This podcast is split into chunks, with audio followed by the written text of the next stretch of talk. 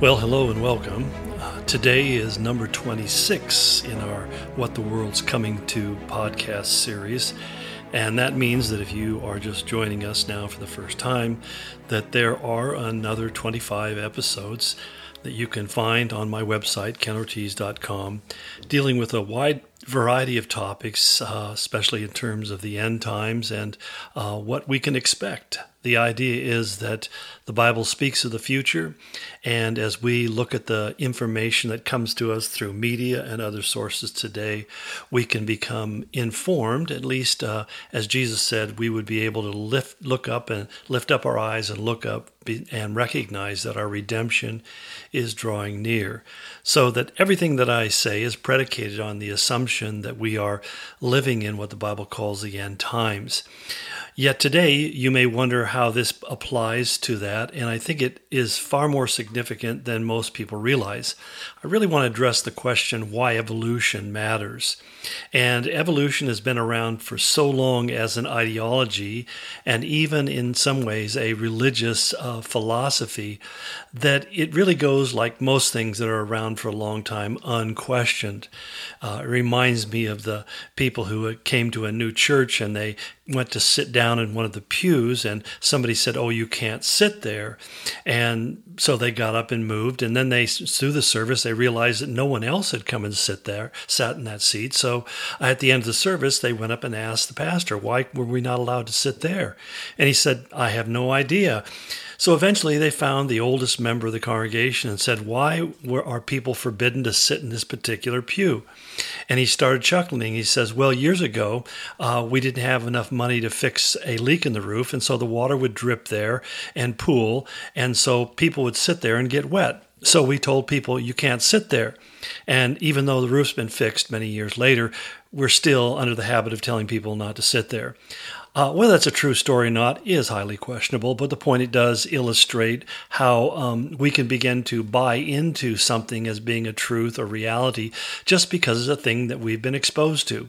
I'm reminded of a uh, plane trip I was on one time where I sat next to a young man. He was a freshman in college, and uh, he saw me reading my Bible as we were in an evening flight.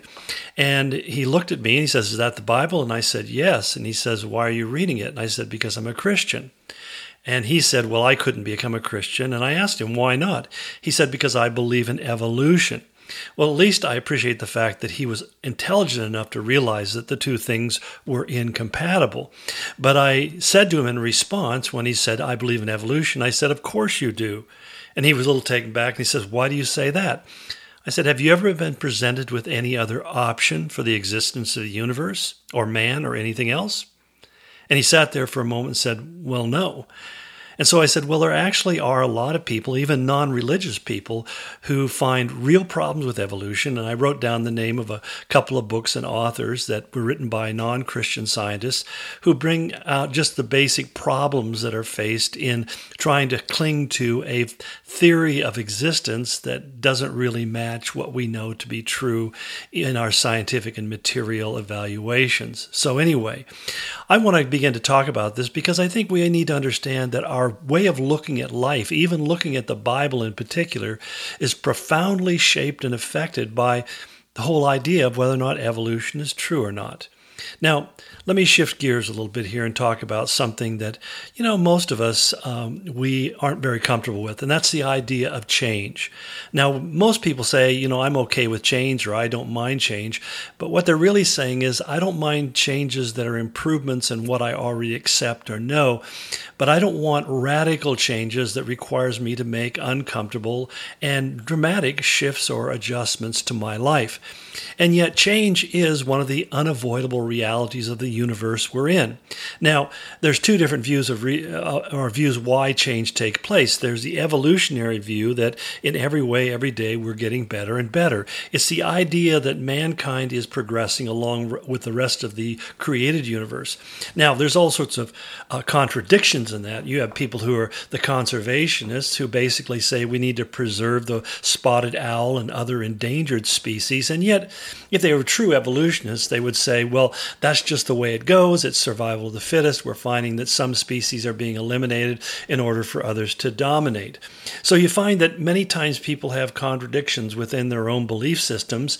And I think one of the amazing things about human beings is that we are able to hold two completely contradictory ideas at the same time and not even recognize the problem. And I think that's often true with people who believe in evolution, and even more so in people who say that I'm a Christian, I'm born again, I believe the Bible is God's Word, and they believe in evolution. These things are diametric and they're opposed, and there's no way of really making them uh, simpatico. They are really uh, in conflict with each other. Now, change and even cultural change is an inevitability. That's why we have history recording changes in culture. And the reasons are kind of obvious. There's three major ones. One of them is called catastrophe. When you have plagues, when you have earthquakes, you have floods, basically that whole category of natural disasters, we know that these things so t- upturn a, a culture upside down that a culture really has to find a whole new basis of functioning.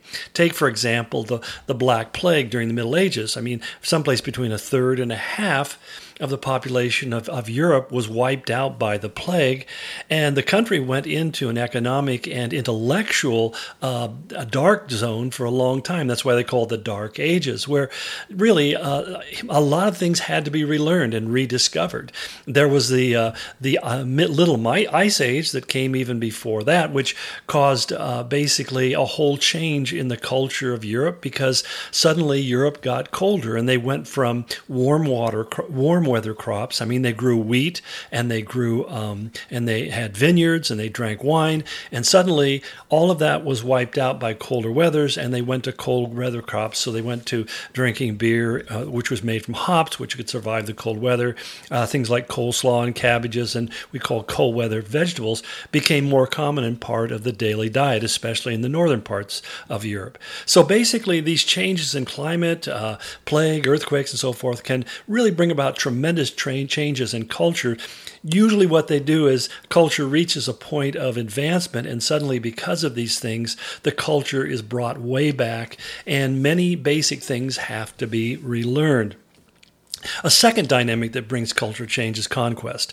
I mean, wars basically change everything. Uh, when the Romans conquered the Greeks, the Romans absorbed a lot of the Greek culture, but the Greek culture also became much more Roman in its personality. It became more homogenous because the Romans brought people together by force, but nonetheless, it did create a, a more of a stability in cultures from nation to nation. So you could have a road system that spanned the entire empire because Rome built a road system that expanded, that, that connected all of these countries, which previously had had barriers amongst tra- tra- uh, cross border travel. So these kind of things bring real changes, and suddenly it brings exposure to a whole different philosophy and ways of thinking and so forth. It's not surprising, or maybe even uh, un- unforeseen, that Christianity would rise in the moment when suddenly the world was communi- connected by a road system and by a shipping system that enabled the gospel to travel to all the ends of the known world at that time. There is one third dynamic that gets goes underestimated, and that's the issue of prosperity.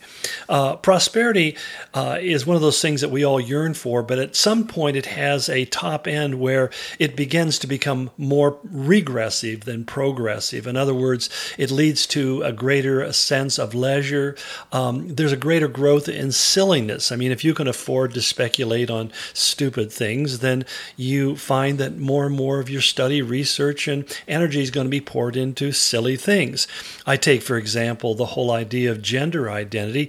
Gender identity didn't exist in the 1920s during the Great Depression or even World War I or the Civil War because it could not have survived in those cultures. It's so ostensibly stupid and un, un, unrealistic that there wasn't the prosperity available to sustain the silly. And so what we have is these social changes that come into play that are really sustained only because of our prosperity. If America should lose its prosperous position, these things as social influences and factors would go away very, very quickly as people became more concerned with surviving and uh, filling their bellies with food and protecting themselves from danger than they would um, which, which gender they're going to declare themselves to be this week or this day. But all of these things, as I said, have a change in a culture, and what they lead to is what we call ideological changes. And what I mean by ideological changes or ideology is basically take the simple word idea and put it to uh, thinking, and you end up think, finding that people change the way in which they think about things, what they believe to be true, what they believe is right, what they believe is wrong, what they believe is good, and what they believe is evil. These things change from culture to culture when they're not anchored in the firm foundations of biblical uh, teaching. So that one of the things we find that those value systems, those ideologies, those worldviews will change from religion to religion, from culture to culture, even from person to person. Uh, you have unity in a culture when people hold to the same view. They have the same, as we've talked about before, the same zeitgeist. They're the spirit of the age. Uh, Hitler was able to lead his nation because he was able to convince a large part of Europe, not just Germany, that fascism was the way forward. The same happened with Marxism. Uh, even the progressives and the conservatives today, in their battle for the minds of uh, America and Western Europe and many other places, all these things are based upon an idea of what's good, real, and true, and most valuable. So that basically fascism could promote the idea that there was this superior race of people uh, called Aryans that should be ruling over everything, and other races had to be extinguished, and so forth. The idea of a strong leader, they didn't believe in democracy, they didn't believe in, in, in shared power. All of these things, you know, basically come from someplace, something people believe to be true. And so people like Hitler or Stalin or Lenin or these other strong leaders, or even Mao, have the ability to control large swaths of humanity because they begin by convincing enough of that humanity to die in order to fulfill their vision for the future. And of course, these people, like Hitler, was a true believer. I mean, he believed everything he said with all of his heart, mind, soul, body, and strength, and it led to death and destruction. So, it all really comes down to is a differing definition of what is real. And that's really interesting because you can have a definition of what's real, and if it's wrong, you'll find out because reality will come crashing into your fantasy. And that's really in the long term what affects one another, one from another. You see, if something is real, it's true, and if it's true, it's real. And so if you believe something to be true that is actually true, then it benefits you. It actually works within the system. It's kind of like the difference between uh, taking your car, say, to the gas station, and you can put uh, regular gasoline in your car car, or you can put diesel fuel in your car. And I can guarantee you this if your car is powered by diesel and you put gasoline in it, your car is not going to go very far, and vice versa. And that's a lot of what happens to people. They have this belief in something that's true, but because it's not, they're going to find that maybe they can propel themselves through life for a distance, but sooner or later the whole thing will ultimately fall apart. As we saw with Nazism in Germany, it wasn't just simply that uh, the the um, the nations were rallied against them. That certainly was a factor, but essentially Nazism was it was impossible to keep this system going. It was it was inherent in its own weakness, and the same thing proved to be true with communism or Soviet communism, and even with Maoist communism, that they had to shift away from the Maoist ideals because it just didn't simply work. Well, how does all of this uh, get affected by men's view of the Bible? Well, we've seen that the ideas about the Bible have shifted pretty dra- dramatically over the last few hundred years. I mean, there went from a literalism to a liberalism and now to an increasing level of skepticism about the Bible. What do I mean by biblical literalism? Literalism. Biblical literalism means that except in the places where the text is obviously allegorical or poetic or figurative, it should be taken literally. So, in other words, when the psalmist says that, uh, or excuse me, Isaiah says that we would be lifted up on eagle's wings, he obviously is being allegorical. He's being poetic. He's being figurative. He's not intending us to wait around for some eagle to gla- grab us and, and lift us up. When it tells us in the Psalms that we can hide under the shadow of God's wings, it isn't saying that God has wings. It's using the figure of a bird protecting its young by covering it with his wings as an illustration of how God watches over and protects and cares for us. So it's this idea that we uh, take the Bible literally as much as literalness makes sense. Uh, there used to be an old saying that my pastor shared often. He says, if the plain sense makes good sense. Don't seek any other sense, lest you end up with nonsense. And so, you know, the Bible's a sensible book written for people who are sensible to understand. We also, when we say literalism, we mean that the Bible is inerrant. And what we mean by inerrant or without error in terms of the original autographs. now, one of the things we know is the Bible has been translated in copies. There, there have been errors that have entered into the text. Now, the, the amazing thing about the day and age in which we live, we have tens of thousands of manuscripts that date back, some of them as early within the first few decades after they were written. And we can compare those texts and see how much error or miscopying or what we call glosses and other things like that have entered into the text. And that's really the amazing thing about the Bible today. Right now, our Bible, you could take every controversial and argued passage of Scripture, you know, does it say this or does it say that, and put it on one half of one page of the Bible.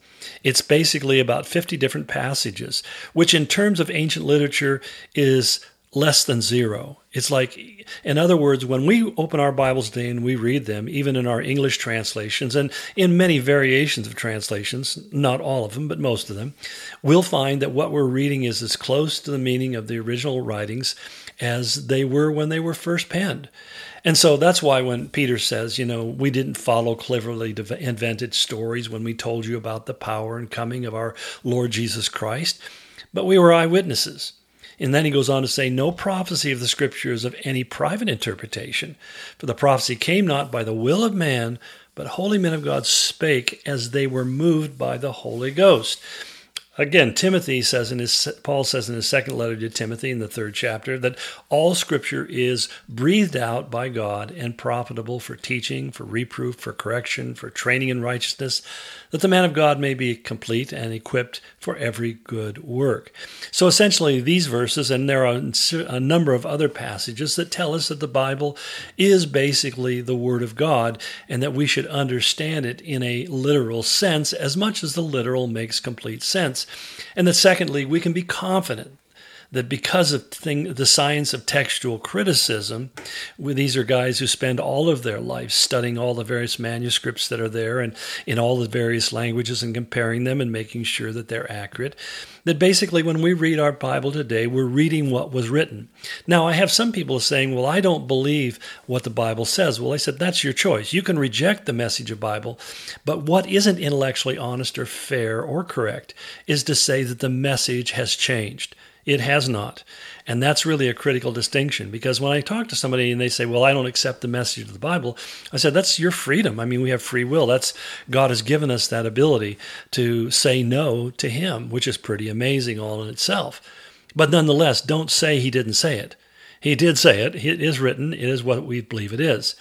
This is where we get into, I think, from literalism moves into liberalism. This really began to take place in the, towards the end of the 19th century and began to grow significantly into the early 20th century. And basically, the idea that uh, not all the Bible is true or reliable. Now, ironically, the, the reason why this got a lot of footage is because there was not the uh, uh, development of the science of textual criticism at that point. I mean, we didn't have things like the Dead Sea Scrolls that proves to us that the Old Testament that we're reading is the same one that David read and that uh, Jesus read. So we didn't have those things. So they, you know, you can cut them a little slack, but basically, because there was uh, not proof, therefore the lack of proof to them was the proof that there is no proof. And that's always a mistake. Just because I can't prove something doesn't mean that what I'm thinking or seeing isn't true. So, but liberalism took that position. We can't really uh, say for sure, and therefore we'll say it's not true. That's always a mistake. Um, those of us who have read the Bible over and over for decades have come to this conclusion all ourselves that there's no other book like the Bible on the planet, and all you got to do is read it and begin to have it speak into your life the way it so powerfully does when you're filled with the Holy Ghost. And uh, there's no question in your mind that God wrote this and God has committed it to us and He has preserved it for our consumption to this very day. But we find that the liberalism, where they went from saying, well, we're not really sure, has produced in our own age a kind of skepticism. That basically the view from most people in America today is that the Bible is a collection of fables, legends, history, and moral precepts recorded by man. There is a tremendous erosion of faith in the Bible right now in America and around the world. But a recent Gallup study of Americans found that only 20% of Americans which is, by the way, a historic low, according to the Gallup survey, that only 20% of them believe that the Bible is the Word of God. And even amongst those who identify as evangelical or born again, uh, view the Bible, uh, only 40% of those identify as evangelicals and would say that the Bible is the actual Word of God and that it should be taken literally. So that's a very small percentage of a small percentage. So you have 20%, and then you cut that 20% in half, and then somewhat more, and you're really looking at less than 10% of people who would consider themselves to be evangelical and born again Christians believe that the Bible should be taken literally.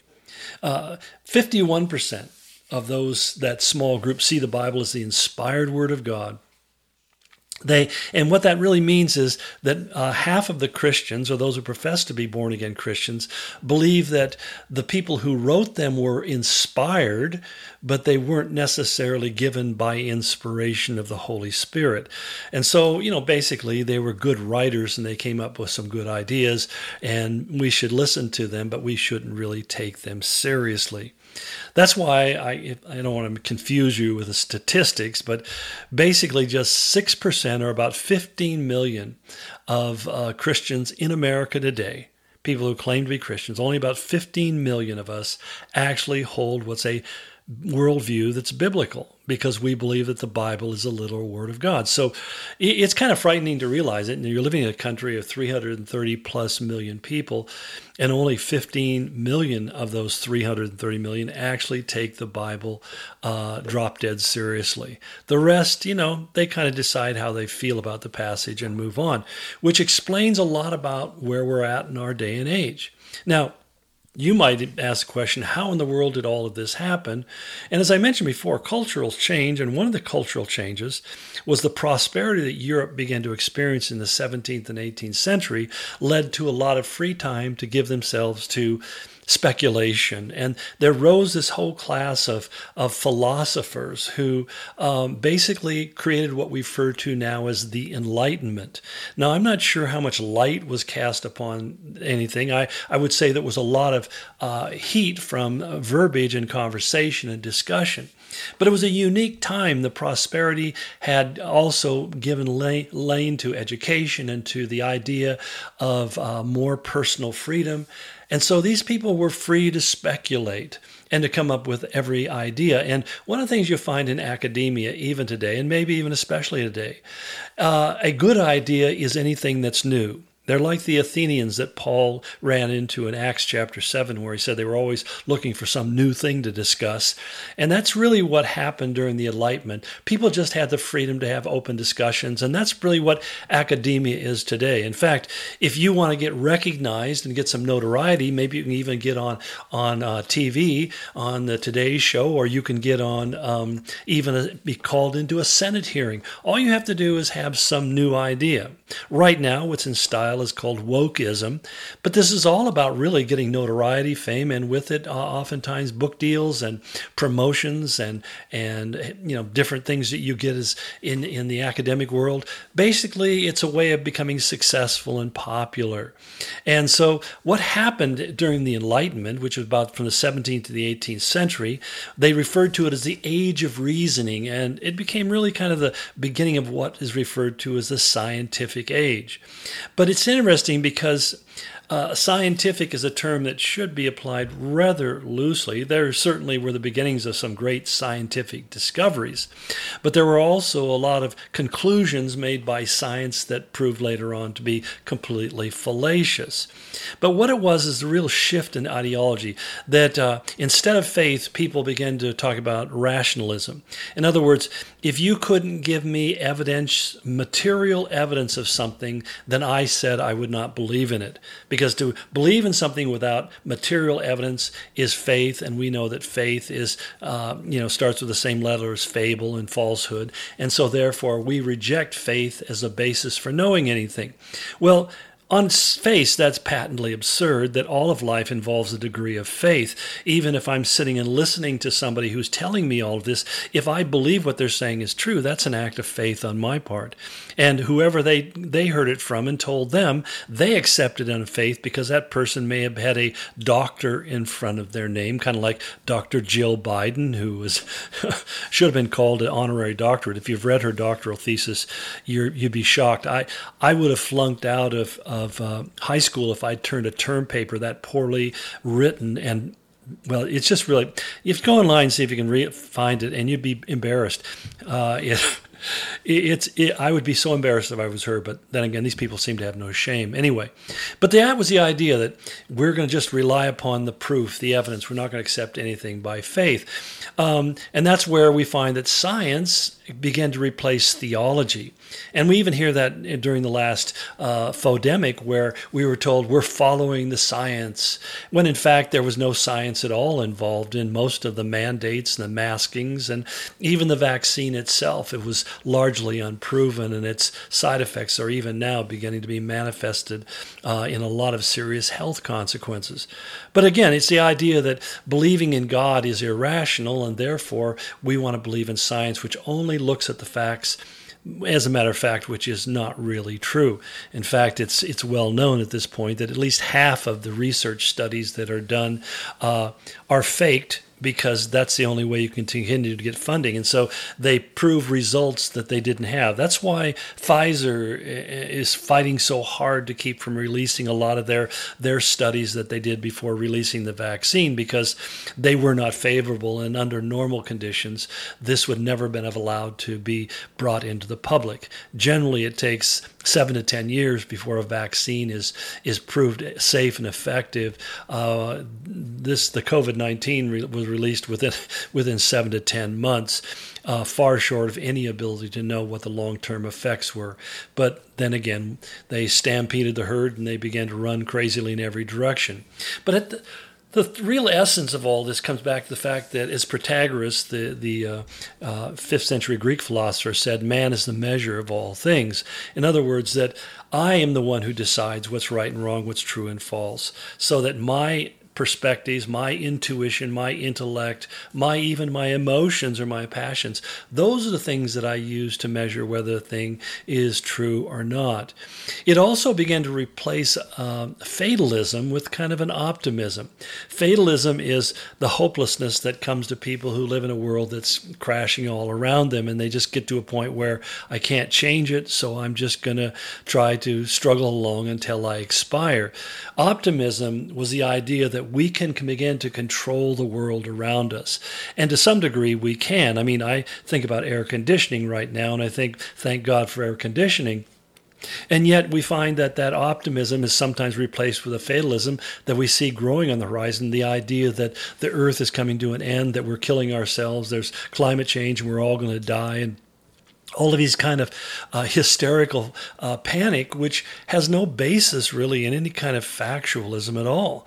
And yet they claim they're doing it because it's scientific and it's rational. Uh, again, one of those confusing dynamics of human nature. But also during the time of the uh, uh, Enlightenment, there was a replacement of uh, authoritarianism with the idea of freedom. That the idea that a priest said, this is the way it is and that settles it, or a king said that, or a ruler or anybody said that began to be something that could be questioned. And this is you know, basically was a pretty healthy dynamic because a lot of times, a lot of rules and regulations were designed to ensure that the people in power stayed in power, kind of like what we're going back to now. Uh, freedom was the ability to say, listen, um, that's not true. I question that. But it also led to kind of a moral libertarianism. When somebody said, thou shalt not commit adultery, somebody would say, why not? I want to, and they did. Well, those kind of things like adultery take a couple of three or four decades to really reveal why there's such a bad idea. But that's the problem is by the time you finally get all the evidence in, it's too late. And that's why it's sometimes it's just good to rely upon history. Uh, but anyway, the question really comes up who says it is wrong? So, what it led to, what the Enlightenment led to, is something we see very present in our world today. It, led to a belief that all religious faiths are basically equal, that people are basically good, and that people can use acts of goodness to earn their way to heaven or legacy. I say heaven or legacy because some people want to believe in an afterlife, and some people believe that their afterlife is living on in the memory of other people. To me, is a pretty unfulfilling afterlife. If I live on in the memory of other people and I'm not here to enjoy it, then what's the point? Uh, I, well, anyway, it's basically it leads to this idea that ultimately there are no moral absolutes, and my feelings, my experiences, the the input I get from friends and family, uh, are as trusted sources for moral guidance in my life. And long as I do things that will keep me uh, a, a respected member of the community, I'll do whatever that community does. And ironically, in some communities, it even leads to the idea of cannibalism and so forth. I mean, the idea of Sodom and Gomorrah, the men would go out at night and rape any helpless victim they could find, and that was acceptable. You know, if you want to be one of the guys, this is what you do. And so basically, the, what they're saying is having faith eh, matters more than having any particular faith uh, that you follow. You know, it doesn't matter as long as you have faith. And you hear people say things like that. Well, as long as you have faith. Well, you know, basically, a whole bunch of there were uh, 60 million people who had faith that Adolf Hitler was telling them the truth. So what we have to understand is that it does matter what we put our faith in, and uh, because it will affect how we live our lives. Now, if you couple the Enlightenment with the pseudoscience of evolution, you begin to find that suddenly you have a justification for everything you've just come down to because here's a theory that's built on on improbability. I mean, uh, evolution is completely improbable. It just can't work. The, the numbers don't work out. It's unproven and it's ultimately unprovable. And we often call it the theory of evolution, but it's not really a theory because theory has to be a hypothesis that has been proven beyond any reasonable doubt. Well, evolution has not been proven beyond any reasonable doubt. It hasn't even been proven or demonstrated as a hypothesis. So that that's to say that there's enough evidence to allow us to begin to seek out more evidence. And so what evolution should have been relegated to is an interesting idea but it shouldn't have become the foundation and the structure for all of life. It's kind of the idea that if the universe is 4 billion, 10 billion, 15 billion years. When we sent the lunar lander to the moon, they put great big flat pods on it because they understood that over that much time, the moon would be covered with a layer of, of dust, that they needed something broad, not a sharp tipped end of a, a stand to land on, because it would have just sunk in all that sand. So they made pods so that they could land on this, uh, this dusty surface. Well, it turns out when they got there that there was only about uh, four inches of dust. They never have come up with a good explanation for that. They just kind of never mind and move on. Um, the problem is, though, what it happens to be is really more of a religious faith and not and it's not scientific fact. And I'm not saying that the world of science doesn't have any factuality to it, but it makes big leaps from the micro to the macro that it cannot prove, and uh, which has led to this becoming more a religion I would call scientism rather than just science. It was Dr. Alfred E. Wilder-Smith who uh, had uh, four earned doctorate degrees in the natural sciences, and uh, interestingly, he was not an evolutionist. He said there's no such thing as scientific evolution because he says evolution says that everything is random, chaotic, and it, it developed without plan or purpose or design. He said you can't do science without a plan. I mean, there has to be something to study, and if there's no pattern to study, there there's no relationship then there is no such thing as science. And yet, so you have science again with its mutually contradictive name. It's called science, which means you look at the empirical data and see relationships between things. And yet, you have evolution, which says there is no relationship between the things. It's just really, you know, becomes a lot of double speak. And if you say it fast enough and people don't ask you to define yourself, then you can get away with it. The biggest problem that evolution has is it has no ability to explain the mysteries of the universe. Oh, I know that they can say that, well, it just, you know, randomly happened because of energy and crystals and this thing and that way. But when we look at things like DNA, which is a coded system, which means it's a language, the DNA molecule is is basically a logos. It's a language, and it it codes what we become, and it works in a very regulated and orderly fashion. It doesn't mean that sometimes the machinery doesn't go off tilt. It does sometimes, and creates genetic uh, uh, disorders, which are often deadly. But the whole point is this: that it is a plan that follows in course. It is written out very, very clearly. It is what we would properly call a language. And we find things in, in nature like the instinct of animals or certain innate abilities. It's kind of amazing. We have uh, bird feeders and, and uh, bird houses in our yard. My wife and I love to sit in the evening and watch the birds come and interact and watch the squirrels compete for the seeds and watch the cats compete for the squirrels and the birds. It's kind of interesting little uh, slice of nature. But just watching how that these birds that we have, who will be, who were just recently uh, uh, took to flight and left their home, will come back and and they will make their nests in the same place, and instinctively we know that those birds know what they need to do and how to feed their young and all of this. I mean, it's just it's really amazing when you think about the complexity.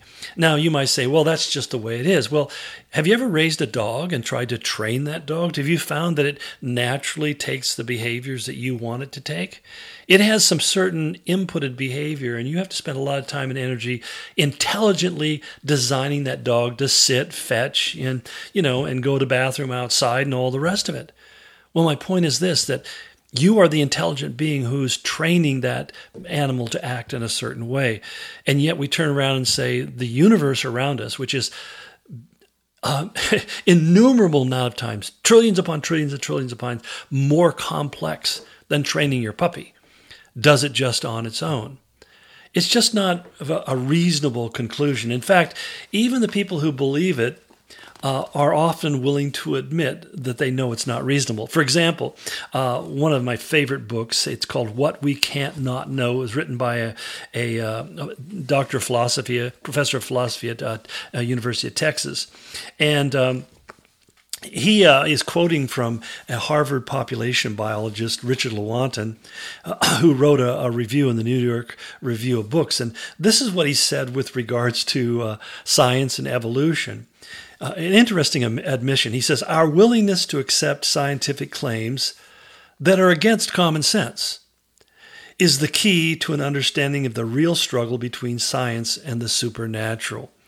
He said, We take the science side of science despite the apparent absurdity of some of its constructs.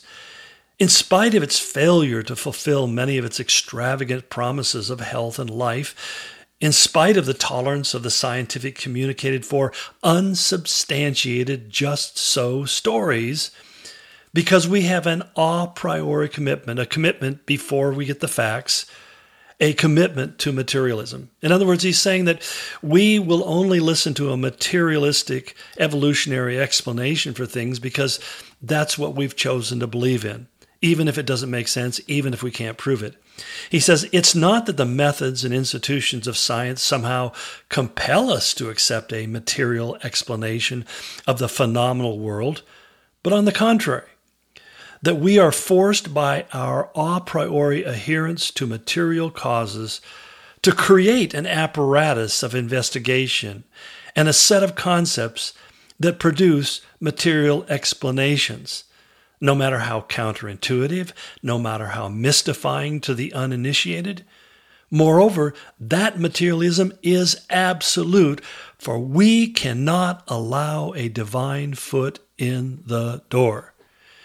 It's an amazing admission from a man who claims he's a, a, follower of the facts when he says we willingly reject any fact that doesn't fit into our conclusions.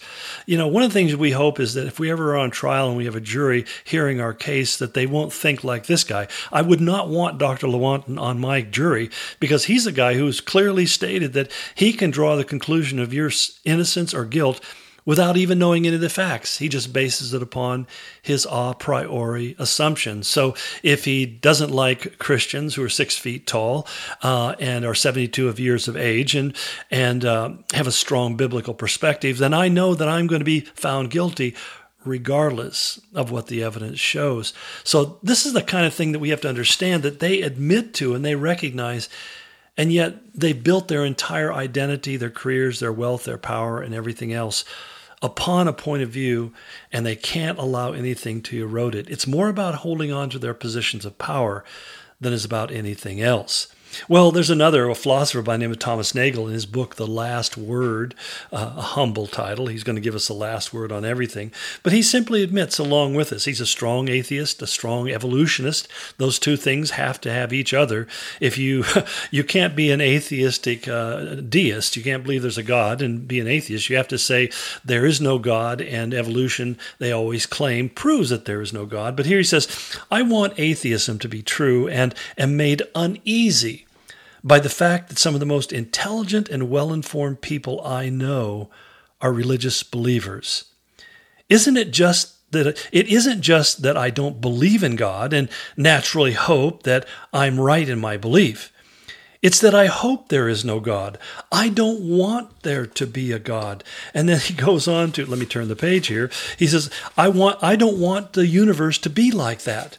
He says, My guess is that this cosmic authority problem is not a rare condition and that it's responsible for much of scientism and reductionism of our time. One of the tendencies is to support is the ludicrous overuse of evolutionary biology to explain everything about life, including everything about human the human mind. Darwin enabled modern secular culture to heave a great sigh of relief by apparently providing a way to eliminate purpose, meaning, and design as fundamental features of the world. now, again, this is an amazing admission by a man who admits that he is an atheist and he is an evolutionist, but he also is honest enough to say it's kind of ludicrous the degree to which we rely upon this. Now, what I really want to take a target at is those of you who might be listening who say, well, I'm a Christian, but I believe in, in evolution.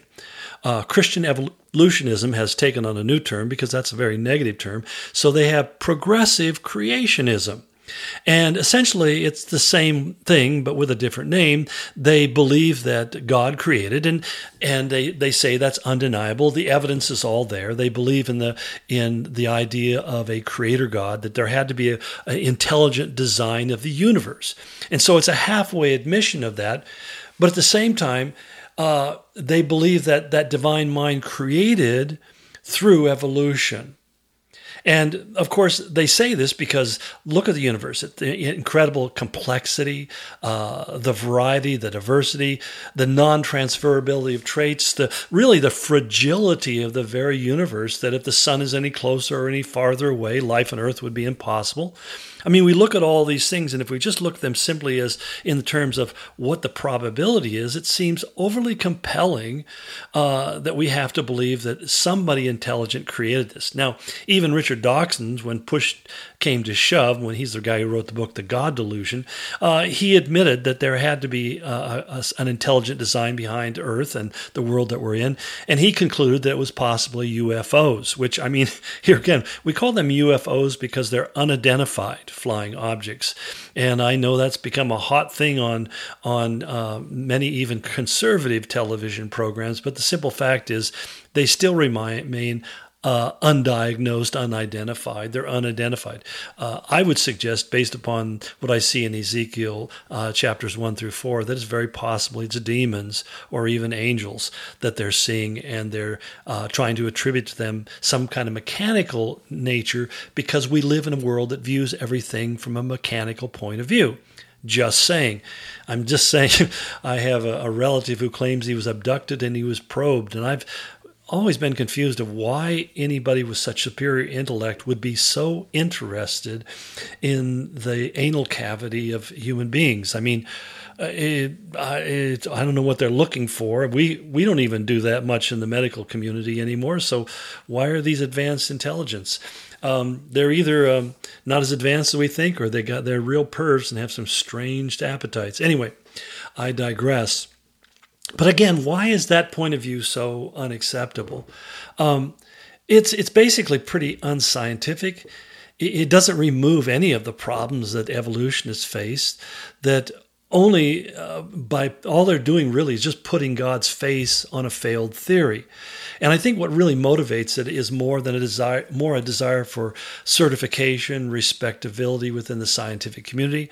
I know I've talked to various people who are working on graduate degrees in the scientific fields, and they said if I admit to the doctoral community committee that I believe in creationism or believe in in the in uh, God a seven uh, uh, young Earth theory that God created the Earth in seven days or six days, uh, I'll be immediately uh, let go. I mean, they they'll just toss out my my work and I'll not be able to move on academically. So I have to play the game. I pretend that I believe in evolution so that I can get my certification. It's a pretty amazing thing. It's gotten so bad that even in some doctoral committees, uh, scientific committees, they're actually asking these people very specifically uh, whether or not they believe in a, the biblical version of creation. Uh, and if they even give the slightest hint, they're out the door. But you see, there's some also some real other problems involved with it. First of all, the, the theological problems. That if God created through evolution, what kind of a God do we serve? He can't be a good God. He says he's good in chapters 1 and 2 of Genesis, but how could he be good? If he creates through death and chaos and catastrophe, which is what evolution says, that he creates through random acts of violence, leading arguably to what we might think are the fittest, or maybe more accurately, the luckiest to survive. I mean, all of these things uh, really create some real uh, serious questions because the Bible, that the God of evolution, if there is a creative God in evolution, he's an amoral being. He he doesn't care, and that leads to a, not only a second question: who not only who is God, and the question of whether or not he is good or not, who is man? Are we special, or are we just another evolved animal? And here again, it's it's like I, I sit there and scratch my head when I hear people pushing this because at what moment did man become man? I mean, because we have all these transitional phases, assume, assumedly. And if we evolved, are we still evolving? Here's what's ironic. If you're from Northern Europe, do you know that at least 4% of your DNA is related to Neanderthals? And that right now, we look at Neanderthals as being really a group of very short, stubby people but they were actually people. And when we see the pictures with the hair all over their body and they're dragging their knuckles on the ground, well, those aren't pictures of anything that has actually been seen or discovered, those are enhanced by the artist. So most of the evolutionary pictures we see are really artist renderings of what they have been told were supposed to be to fit the evolutionary theory. But they're not anything that's ever been discovered in any kind of archaeological dig. In fact, the, the whole fossil column that, you know, where they date and place different beings at different times only exists in the textbooks and in the charts that are they're drawn with them. They don't they don't exist that way in the real world. They don't find that uh, deep down they have little tiny horses, and up at the top you got great big horses, and they go up gradationally. I saw that model in the in that Museum of Natural History in Denver, Colorado, and I discovered that the only place in the world where that fossil progression exists is in the Denver Museum of Natural History. It doesn't exist any place else. They created it, not based upon fact, but upon a propaganda effort to convince young children to believe in a theory that young children by nature have difficulty believing in because it doesn't make sense. We might ask that question are we evolved or are we still evolving? I mean, it's like, uh, and, and and this is where you get down to it. So that if evolution is how God created, did He turn off the switch at some point? And where's the indication of that? And or are we at our best, or can we evolve someday be, to become actually better than Jesus? Hmm. Then I have to ask the philosophical questions. Why is it that we crave meaning? And don't tell me you don't, you do. We crave meaning, we crave purpose, we crave order. And the question might be is why do we even care if we live in a world of random chaos that just happens, there's no plan or reason or purpose, why is it that we care about things like order? What makes man different? Why do we find that animals have certain patterns of the way they live their life and they do not like to see that pattern changed? Why do we have laws? Why do we have morals? Why do we have ethics? I know the argument is often, well, that we've figured out that that's how we can survive best by getting along with each other. Really? Is that what's happening in Ukraine and Russia right now? We're getting along with each other. Uh, we have laws and morals and ethics uh, because we serve a God who has laws and who has morals and who demands that we live ethically. And that's why all these things matter. You see, there's a third thing that I think you have if you're a biblical creationist or a biblical evolutionist or a, a, a progressive evol- a creationist. You have the moral problem. And that is that what is the basis of what is true and not true? What is right and what is wrong? What is good or evil? Uh, if it's survival of the fittest or the luckiest, then what does that have to do with good and evil or right and wrong? And who are we to say that somebody's doing something bad? What about man's basic inhumanity to man? Why do we think that's bad? Why do we complain about it? Is it just a matter of bad genes? Or a bad day or, or bad karma. Well, karma would make it religious, wouldn't it?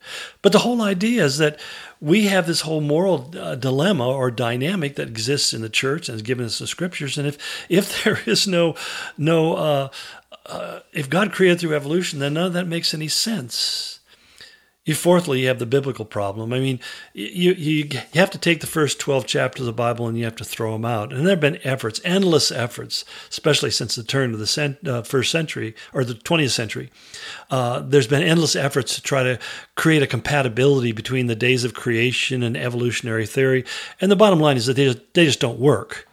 I mean, it does. You can't make the, the concept, the age, date ages of evolution, fit into the six cha- uh, the six stages of creation. So, um, it just does. It falls apart. It's it's intellectually dishonest, and you're basically creating a myth to prove that something else is a myth. Now, if God is by God, uh, the, uh, as we would define God, an all powerful being, could He not create any way He wanted? I mean, if you, if God is all powerful being, if you believe that there is a God and He's an all powerful being, he, he can do whatever He wants. Why couldn't He create just the way Genesis says He created? There's nothing in the story of creation that is beyond reality or beyond explainability or plausibility, unless, of course, you say that, well, God can't do that.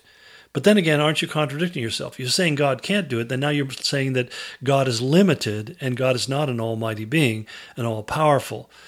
See, God could create in seven days, He could create in seven seconds, He could create in seven milliseconds. He could create without time at all and then create time after the fact. That even time, the Bible tells us, is the creation of God, along with matter and space. So the point is that you really have to reduce your view of God in order to be to believe in evolution.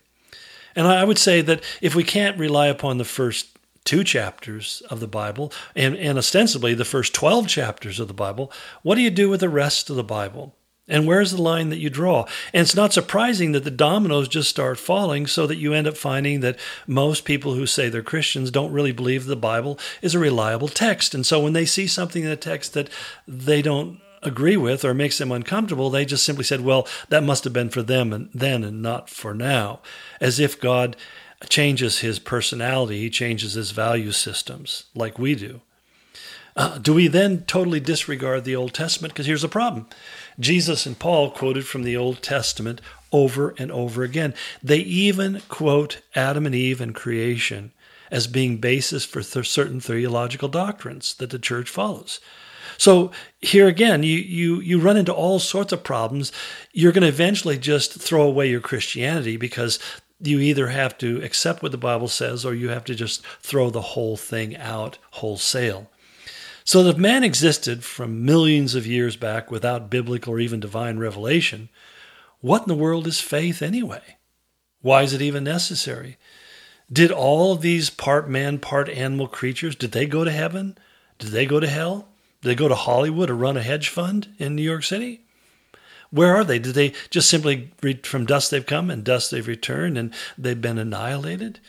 You see, because when you add to that, you've got additional problems. I've talked about how you you end up having a, a science problem, you have a theology problem, you have a moral problem, you have a biblical problem, but you also have a chronological problem. How old is the Earth?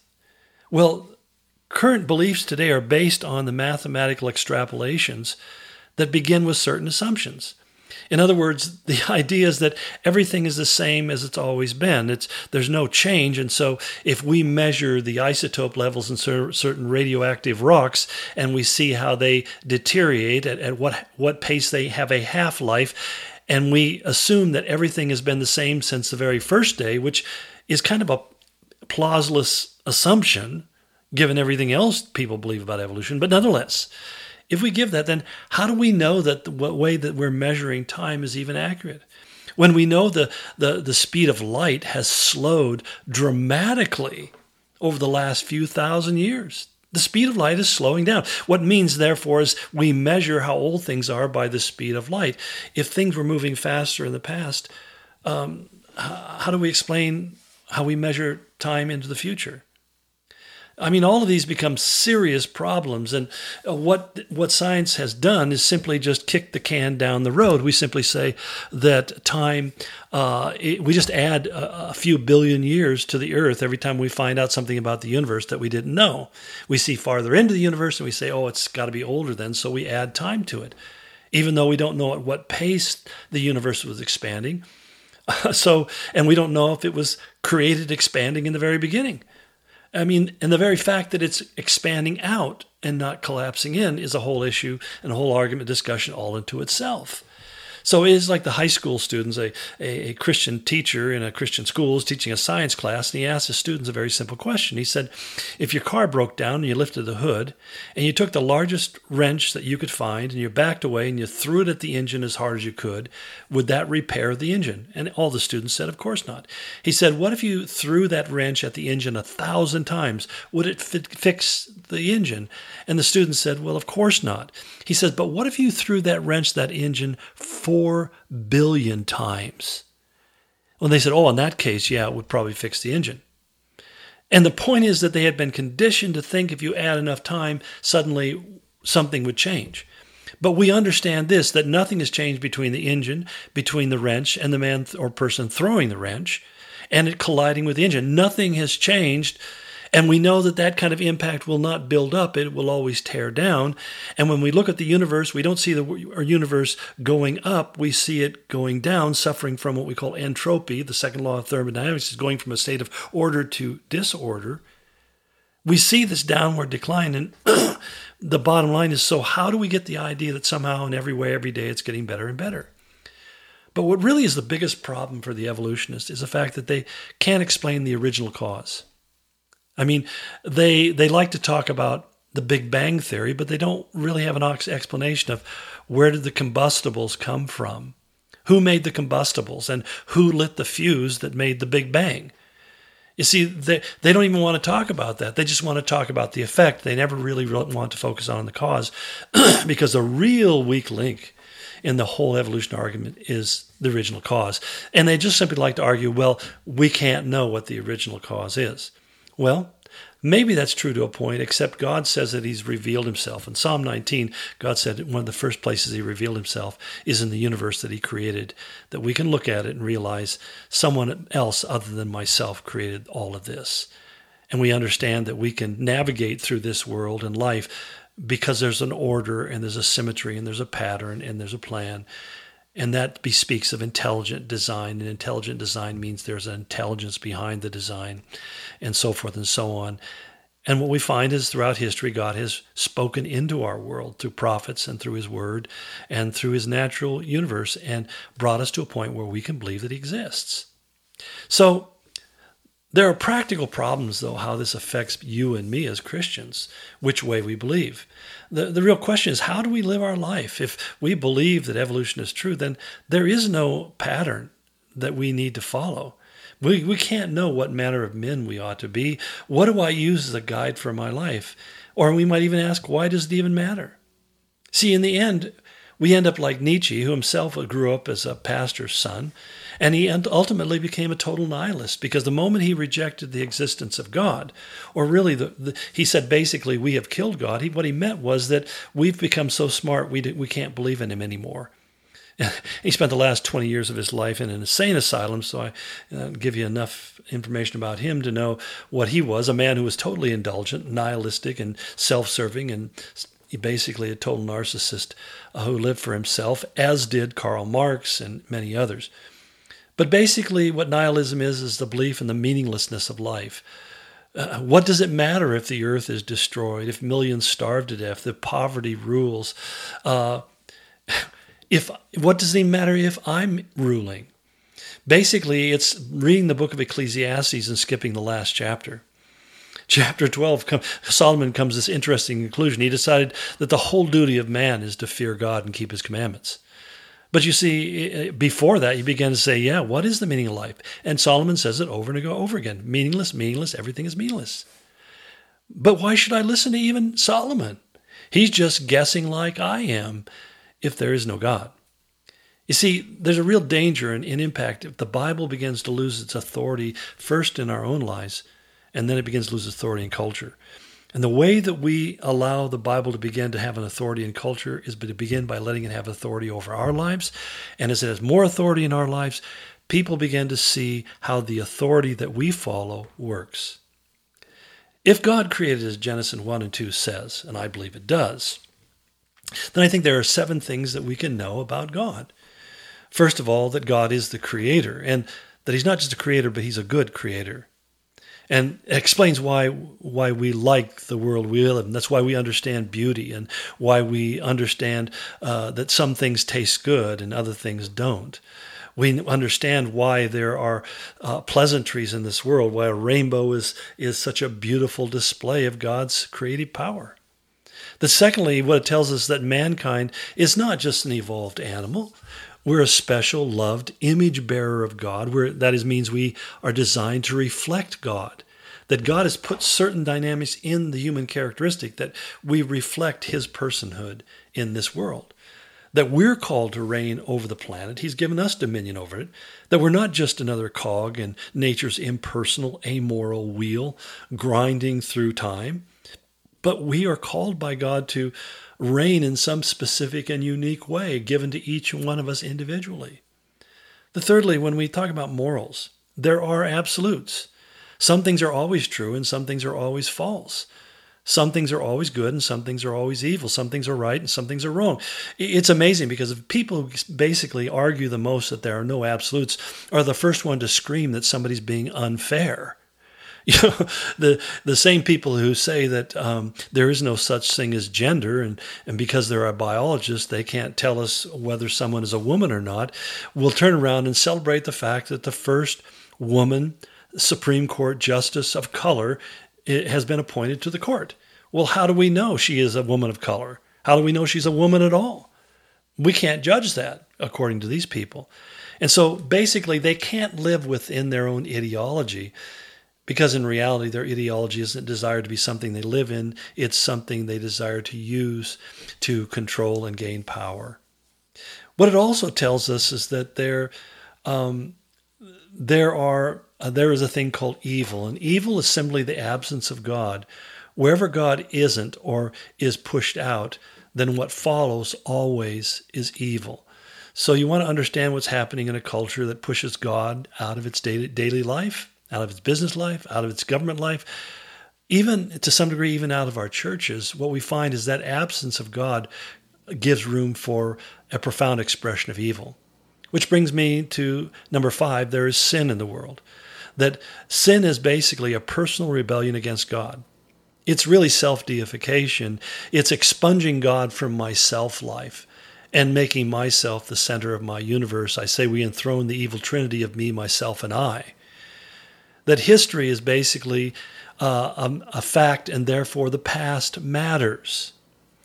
And number seven, the future. The future is progressing towards a terminus that the Bible calls eternity.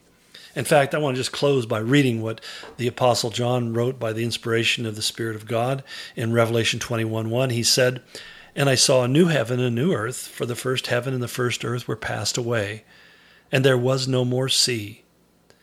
And I, John, saw the holy city, the new Jerusalem, coming down from God out of heaven, prepared as a bride adorned for her husband. And I heard a great voice out of heaven saying, Behold, the tabernacle of God is with men, and he will dwell with them, and they shall be his people. And God himself shall be with them, and be their God.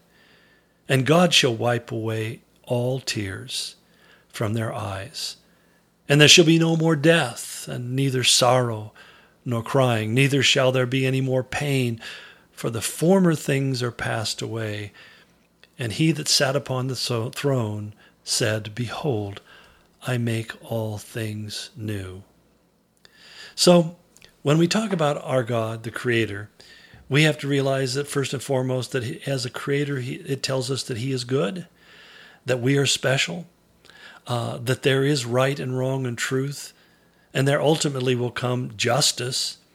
That even though there's evil in the world and even though there's sin in the world, that our study of the history of the world, which the Bible records, matters. It helps us to interpret the trajectory of the future. And what the Bible tells us, the future that we're going to be coming into is first going to get really bad, and then Christ is going to come and it's going to be forever good. He'll make all things new and he'll wipe away every tear. There'll be no more death. There'll be no more sorrow. There'll be no more crying. There'll be no more pain because he'll make everything new. So I hope you found this helpful. Uh, God bless you and uh, look forward to the next time we can have one of these kind of conversations. In Jesus' name, amen.